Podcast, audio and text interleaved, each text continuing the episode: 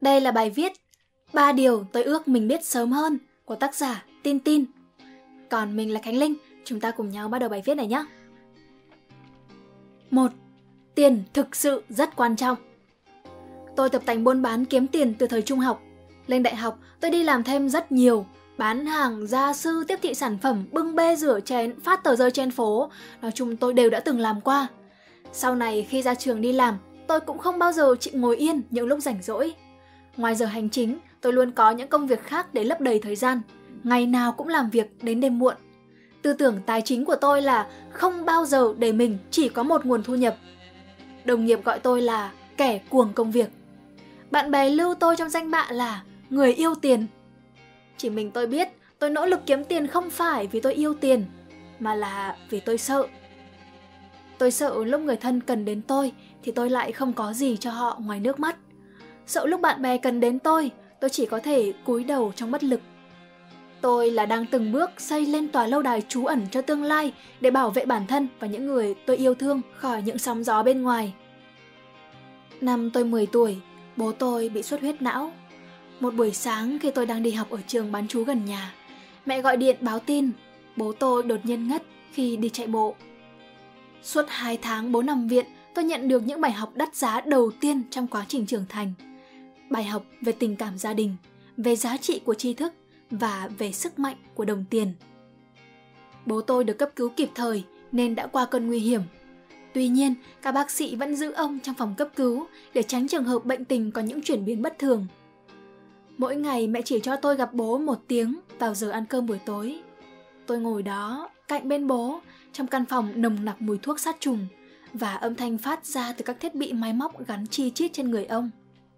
Tôi vừa nắm chặt tay bố, vừa liến thoáng kể cho ông nghe những câu chuyện không đầu không cuối. Có khi là thật, có khi là do tôi bịa ra. Đối diện chúng tôi, một bác chạc tuổi bố tôi đang trong tình trạng hôn mê sâu, phải dùng máy để duy trì hơi thở. Anh con trai ngồi cạnh đang nhẹ nhàng lau mặt cho bố. Anh ấy cứ lau, rồi gấp nhỏ chiếc khăn, lại tiếp tục lau, rồi lại gấp, rồi lại lau. Cứ như thế đến khi chiếc khăn cuộn lại chỉ còn bằng nắm tay, thì anh ấy òa khóc nức nở. Bố anh chỉ sống được hai ngày nữa. Tôi bàng hoàng quay qua, người thanh niên trước mặt tôi khoảng chừng 30 tuổi. Anh ấy gầy, khuôn mặt hốc hác và trong đôi mắt trũng sâu vì mất ngủ đang hằn lên những tia tuyệt vọng. Bố anh đã ở đây 5 năm, anh đã làm hết tất cả. Anh bán nhà, bán xe, vay tiền họ hàng, bạn bè. Anh vừa mất việc. Và giờ thì anh biết mình sắp mất bố. Anh ấy ngừng lại vài giây, cố ngăn những tiếng nấc nghẹn, rồi lại khóc to thành tiếng. Nếu anh có tiền, bố anh sẽ sống thêm được vài năm nữa. Tôi siết chặt tay bố, tôi không biết phải nói gì lúc này cả. Suy cho cùng, tôi chỉ là một cô bé ngây thơ, chưa hiểu sự đời. Đêm đó, lần đầu tiên, nước mắt tôi rơi, không phải vì nỗi đau thể xác. Điều thứ hai, Tự tin không phải là tôi biết họ sẽ thích tôi, mà là họ không thích tôi cũng không sao. Bạn có sợ bị người khác ghét không? Trong cuộc sống ai cũng muốn trở thành người tốt, cư xử đúng mực, thái độ tích cực và được mọi người yêu mến. Nhưng sự thật là cho dù bạn có sống tốt đến thế nào đi nữa thì cũng không tránh khỏi việc có người ghét bạn.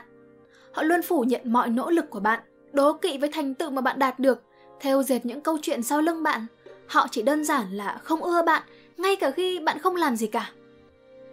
Có một khoảng thời gian tôi sống rất khổ sở, tôi dùng cái đầu của người khác để suy nghĩ về cuộc đời mình, cho phép họ can thiệp vào những quyết định của bản thân. Mỗi ngày tôi đều loay hoay với việc cố làm hài lòng tất cả mọi người.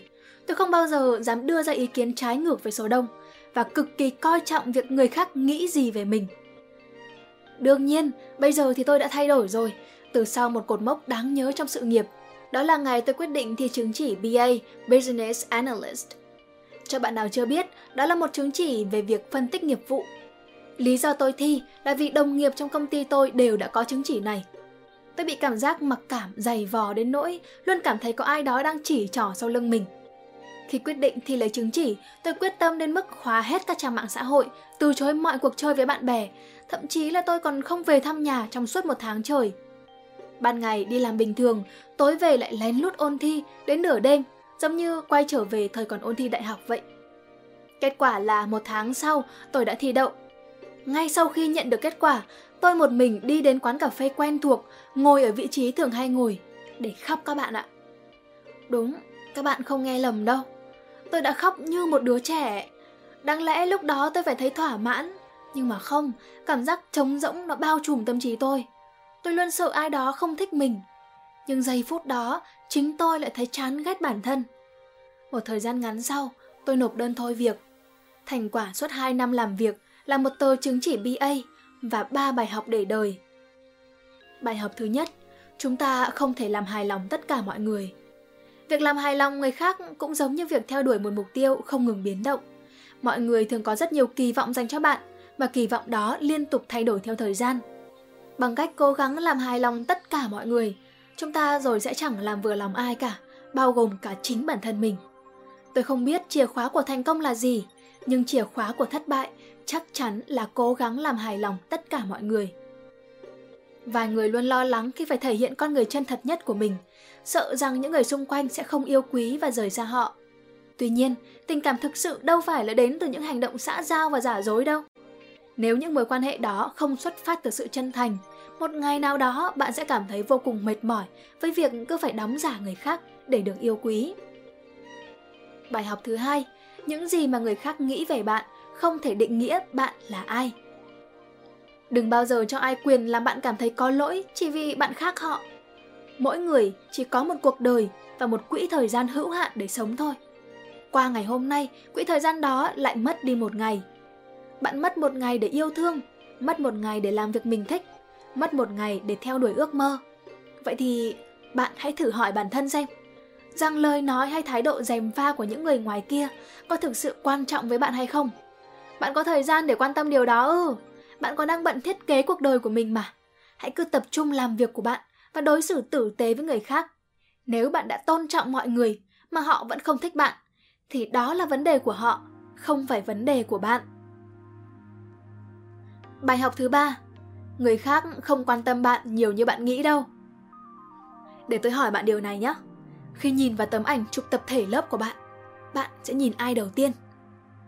Bạn sẽ nhìn xem cô chủ nhiệm có xinh không ư? Nhìn xem nhỏ bạn ngồi cùng bàn có chất chơi không? Đương nhiên là không, bạn sẽ nhìn chính bạn trong ảnh đầu tiên. Không những thế, bạn sẽ nhìn thật kỹ càng từ tóc tai đến nét mặt quần áo, rồi sau đó mới nhìn sang người khác. Sự thật là mọi người cũng vậy, chẳng có ai thực sự quan tâm đến bạn đang làm gì đâu. Ai cũng có việc riêng của mình và tập trung vào nó. Thường thì mọi người sẽ nhìn thế giới qua cái tôi của họ.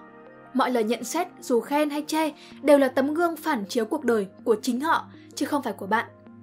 Điều đó có nghĩa nếu bạn là ai hay những gì bạn làm không ảnh hưởng trực tiếp đến cuộc sống của họ thì họ sẽ chẳng quan tâm nhiều như bạn nghĩ đâu. Tin tôi đi, tôi cá là họ sẽ tốn không quá 5 phút để nghĩ về bạn đâu. Điều số 3 Món quà quý giá nhất bạn có thể trao cho người khác là sự tử tế. Năm 2021, các giáo sư chuyên ngành tâm lý học của trường đại học nổi tiếng nhất nước Anh, Central Lancashire, đã khởi động một dự án nhằm khám phá hiện tượng cho đi. Một trạng thái tâm lý tỏ ra hào phóng với người lạ, với mong muốn lan tỏa sự tử tế. Dự án kết thúc với kết luận rằng hầu như ai cũng muốn cố gắng tử tế hơn, nhưng lại cảm thấy khó để có thể duy trì sự tử tế đó. Nguyên nhân phần lớn là do con người thường có thói quen hoài nghi về những điều tốt đẹp bất ngờ mà người khác mang đến cho mình. Điều đó có thể được hiểu là khi bạn ít có thói quen làm việc tử tế thì cũng sẽ cảnh giác khi đón nhận điều tương tự từ người xa lạ. Thật buồn nếu đây là cách xã hội đang phát triển, một xã hội mang tính cá nhân hóa, nơi mà ở đó bạn có thể đi qua khắp bốn bể năm châu, nhưng sẽ không bao giờ muốn bước qua đường để chào người hàng xóm mới chuyển đến. Một xã hội mà con người ta càng ở trên đỉnh cao danh vọng sẽ càng cảm thấy cô đơn. Một xã hội mà gần như mọi người đều sở hữu một loại năng lực gọi là năng lực phớt lờ. Giảng viên Michael Norton của trường đại học kinh tế Harvard đã nghiên cứu cuộc sống của người dân ở 130 quốc gia trên thế giới, từ giàu đến nghèo, để đưa ra bằng chứng cho lập luận. Những người tiêu phần lớn tiền kiếm được cho người khác về mặt dài hạn thường cảm thấy hạnh phúc hơn những người đa phần chỉ tiêu tiền cho bản thân mình. Rằng sự cho đi là một đặc điểm nằm trong cốt lõi tự nhiên của mỗi người, tách biệt hoàn toàn với khả năng tài chính cũng như nền văn hóa của một đất nước. Tôi thấy điều này thật đúng. Trong những năm tháng tuổi trẻ, tôi đã may mắn gặp được những người mà khi vừa gặp họ, tôi đã phải thốt lên hai tiếng. Thật đẹp. Họ đẹp không phải vì họ không có khuyết điểm, mà bởi vì họ đang khoác trên người tấm áo mang tên sự tử tế. Một tấm áo đắt giá mà không một hãng thời trang nào có thể tạo ra. Những người như vậy, ngay cả khi họ không cất lời, vẫn khiến không gian bừng sáng, vẫn đủ sức lay động trái tim. Có thể bạn chưa biết, có một con số thống kê về độ tuổi 30 đã chỉ ra rằng những người phụ nữ tình nguyện làm từ thiện có tỷ lệ mắc bệnh hiểm nghèo thấp hơn 16% so với mức thông thường ở độ tuổi này. Quả là một con số đáng ngạc nhiên. Các bạn có thể lý giải không? Mà khoan, đợi một chút, tôi có một câu hỏi hay hơn. Các bạn biết vì sao tim lại không bị ung thư không? Đó là bởi vì trái tim chúng ta khi vui vẻ, hạnh phúc sẽ tiết ra một loại hormone trong vòng 24 giờ có thể tiêu diệt 95% tế bào ung thư. Cũng giống như khi bạn làm việc mang lại giá trị cho người khác, sẽ cảm thấy hưng phấn, giải tỏa căng thẳng, từ đó tăng cường hệ miễn dịch và vô tình giúp bạn tránh xa bệnh tật. Kỳ diệu đến khó tin phải không nào? Các bạn thân mến, có bao giờ các bạn tự hỏi những điều này không? Rằng hôm nay mình đã làm được việc gì tốt cho ai chưa? Rằng mình có nói được câu nào đó để nâng dậy tinh thần, khơi dậy niềm tin yêu trong lòng người khác chưa? Hôm nay mình có quan tâm, có giúp đỡ được gì cho người thân xung quanh mình không? Có san sẻ nỗi khổ niềm đau mà họ đang gánh chịu không? Mình có lắng nghe bạn bè, đồng nghiệp, có chia sẻ cho họ những điều giá trị, có giúp họ vơi bớt khó khăn trong cuộc sống không? Dịch bệnh ngoài kia đang hoành hành, các bạn đã giúp gì cho cộng đồng của mình chưa? Đã cung cấp thực phẩm, thuốc men, có hiến máu nhân đạo, có quyên tặng tiền bạc, bỏ ra công sức, bỏ ra thời gian để giúp đỡ mọi người chưa?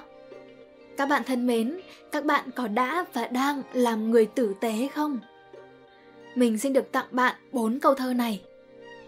Cuộc đời này đẹp lắm, bận tâm gì thị phi, thấy việc gì có ích, lặng lẽ làm rồi đi. Chúc các bạn luôn hạnh phúc. Hy vọng rằng các bạn sẽ thích video lần này. Đừng quên ấn like, share và ấn subscribe để ủng hộ chúng mình nhé. Và nếu các bạn cũng thích những nội dung như trên, hãy đăng nhập vào website của nhà nhện là spiderroom.com để tìm đọc thêm nhé. Và mình là Khánh Linh. Bye!